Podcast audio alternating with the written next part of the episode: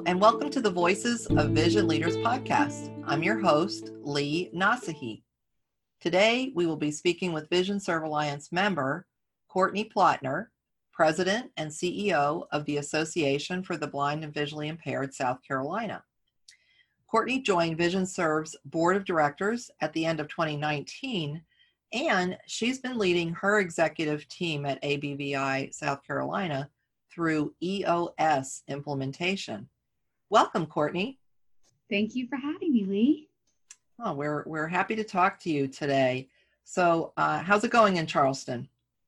Things are going well. Um, you know, we're still shut down in Charleston, but um, but I think that people are optimistic about the summer, hopefully. So we're in good spirits. Good, and you you have a, a pretty special event coming up in your personal life. I am having a baby in about three and a half weeks. So things are about to get a, a little crazier here for sure. Yeah. Yeah. As if it couldn't be, you don't have enough to think about. I know. now that's great. We're excited for you. Um, and um, like like many of us here at Vision Serve, the first time we met you, you were expecting. Um, I'm I'm imagining your last child. Maybe it was your first child because this is number three, right? This is number three. Yes. Yes. And your organization um, graciously hosted one of our Vision Serve Alliance conferences, and and you were a brand new CEO then, right? I was a brand new CEO and about eight months pregnant. Yeah, it was awesome. So you you do this well. well, thank you. I appreciate it. so why don't we start by you sharing a little bit with our listeners about ABVI South Carolina? What services do you provide for whom? And um, you know, what's your vision for your organization? So at ABVI, we provide vision rehabilitation services for adults in our Tri County area. We have um, a vocational rehabilitation track and then a track for individuals just looking for um, more personal independence skills. Mm-hmm. And my vision is to have services readily available for the more than 15,000 individuals in our area living with a visual impairment.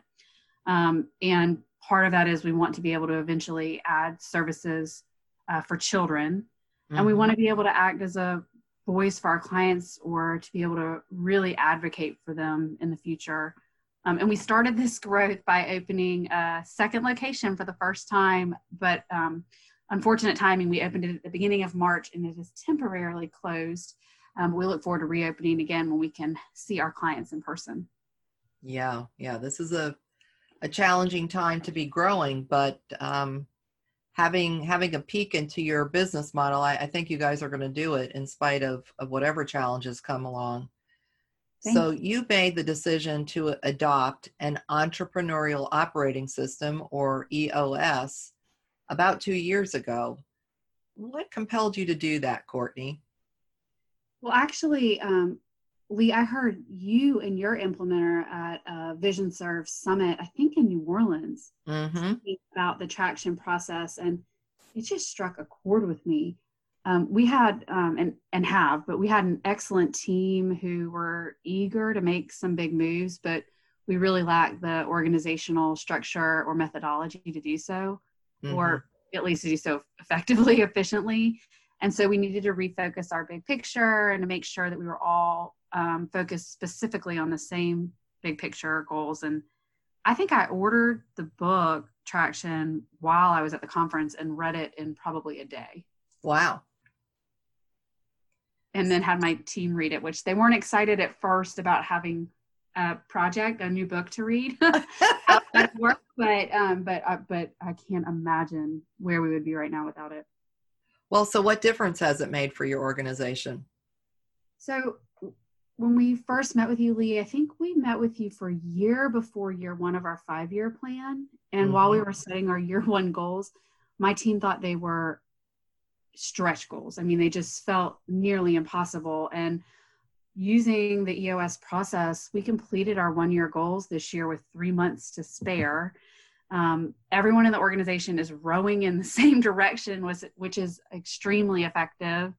Um, and I think that everyone feels everyone is a part of the big picture and feels like a part of the big picture and understands the importance of the role they are playing in helping us meet our goals. And so I think that helps tremendously when we're on a growth path, but also it's done wonders for our team culture. Mm-hmm. Um, and you know we've had real open and honest conversations throughout the organization that we were not necessarily having before implementing this process. Um, and of course you know we're not perfect by any means and we still have issues but they surface quickly and are handled efficiently. And um, i mean as you know accountability on all levels is built right into this process. And so it makes my job and my life much easier um, to work within the system yeah, well, that, I was going to ask you that next. So, how about as the chief executive, having this in place now? Has it has it changed how you feel about your job?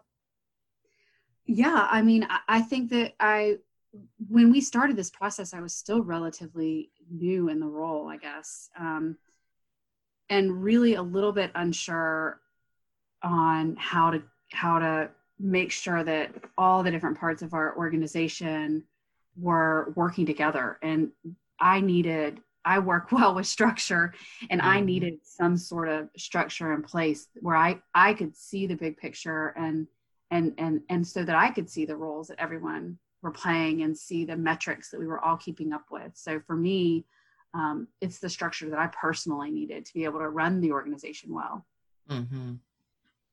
yes so now you're you're living through the covid-19 pandemic crisis uh, has eos helped you you be prepared for that or you think it's going to help you weather it? Yeah I, I, mean i would actually attribute much of our team's success speed and agility and shifting to a, a remote work environment and switching our services to virtual services for our clients to the traction process um, it's kept us focused on our big picture and overall goals, regardless of our environment or where we're working from. Um, I don't want to downplay the adversities of COVID 19 and how it's affected our staff personally and our society and, of course, our world, but I'm extremely proud of how our staff has stuck to our mission, vision, and core values, which were actually recreated um, and, um, and really improved because of Traction um, and how they've stayed focused and handled their professional responsibilities during this pandemic. And I think having goals already set for the quarter and having a path already charted kept everybody really focused. And I'm really grateful that um, we we had a plan in place and we just continued to follow it and shifted as as needed to fit the current times. Yes, well, as your EOS implementer, um, I can attest to the the remarkable progress your team has made and we just had your quarterly session and uh, you should be proud. You should be proud of your team and where you are in the year and i think you're one of the best prepared organizations i see out there dealing with this right now. So kudos to you and and all of the fantastic leaders you have on your team. I know you guys are going going to do great things over the next decade Thank you, Lee. Well, a lot of it is um, because of this process and because of your mentoring us through this process. So thank you, thank you, thank you. Oh, my pleasure. So, Courtney, um, you're one of uh, what I consider to be Vision Serve's most passionate members. Um, your your love and commitment to the network and the profession is obvious. Would you mind sharing what you most value about VSA membership and um, and what do you hope to see the leadership collective vision serve alliance accomplish over the next few years? So honestly vision serve has been more valuable to our organization and to me as an executive than i could probably explain in one podcast if we're keeping it to a time limit. But um, i would say that the network of other organizations around the country which really I should say the network of friends that we have formed through Vision mm-hmm. Serve has just been incredible. I mean, it feels like a family. We can reach out to anybody. The support and information is so freely shared um, and all for the good of the overall mission. It's just refreshing and extremely helpful.